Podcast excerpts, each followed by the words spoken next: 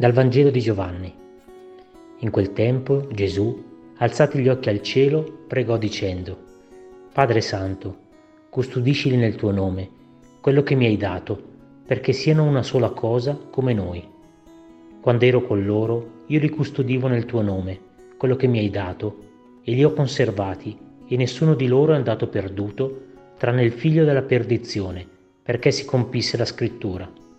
Ma ora io vengo a te e dico questo mentre sono nel mondo, perché abbiano in se stessi la pienezza della mia gioia. Io ho dato loro la tua parola e il mondo li ha odiati, perché essi non sono del mondo come io non sono del mondo. Non prego che tu li tolga dal mondo, ma che tu li custodisca dal maligno. Essi non sono del mondo, come io non sono del mondo. Consacrali nella verità. La tua parola è verità.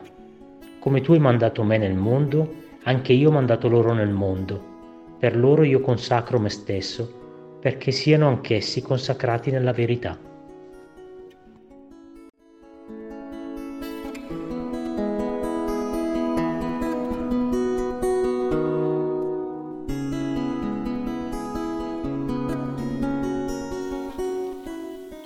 liturgia ci fa proseguire nella lettura della narrazione dell'ultima cena nel Vangelo di San Giovanni ed oggi in particolare ci mostra la preghiera di Gesù al Padre. È un momento estremamente drammatico per Gesù, che si rivolge al Padre per i suoi discepoli, i suoi amici, che come dice lui stesso ha custodito nel suo nome. E cosa chiede Gesù per i suoi discepoli? Che siano brave persone?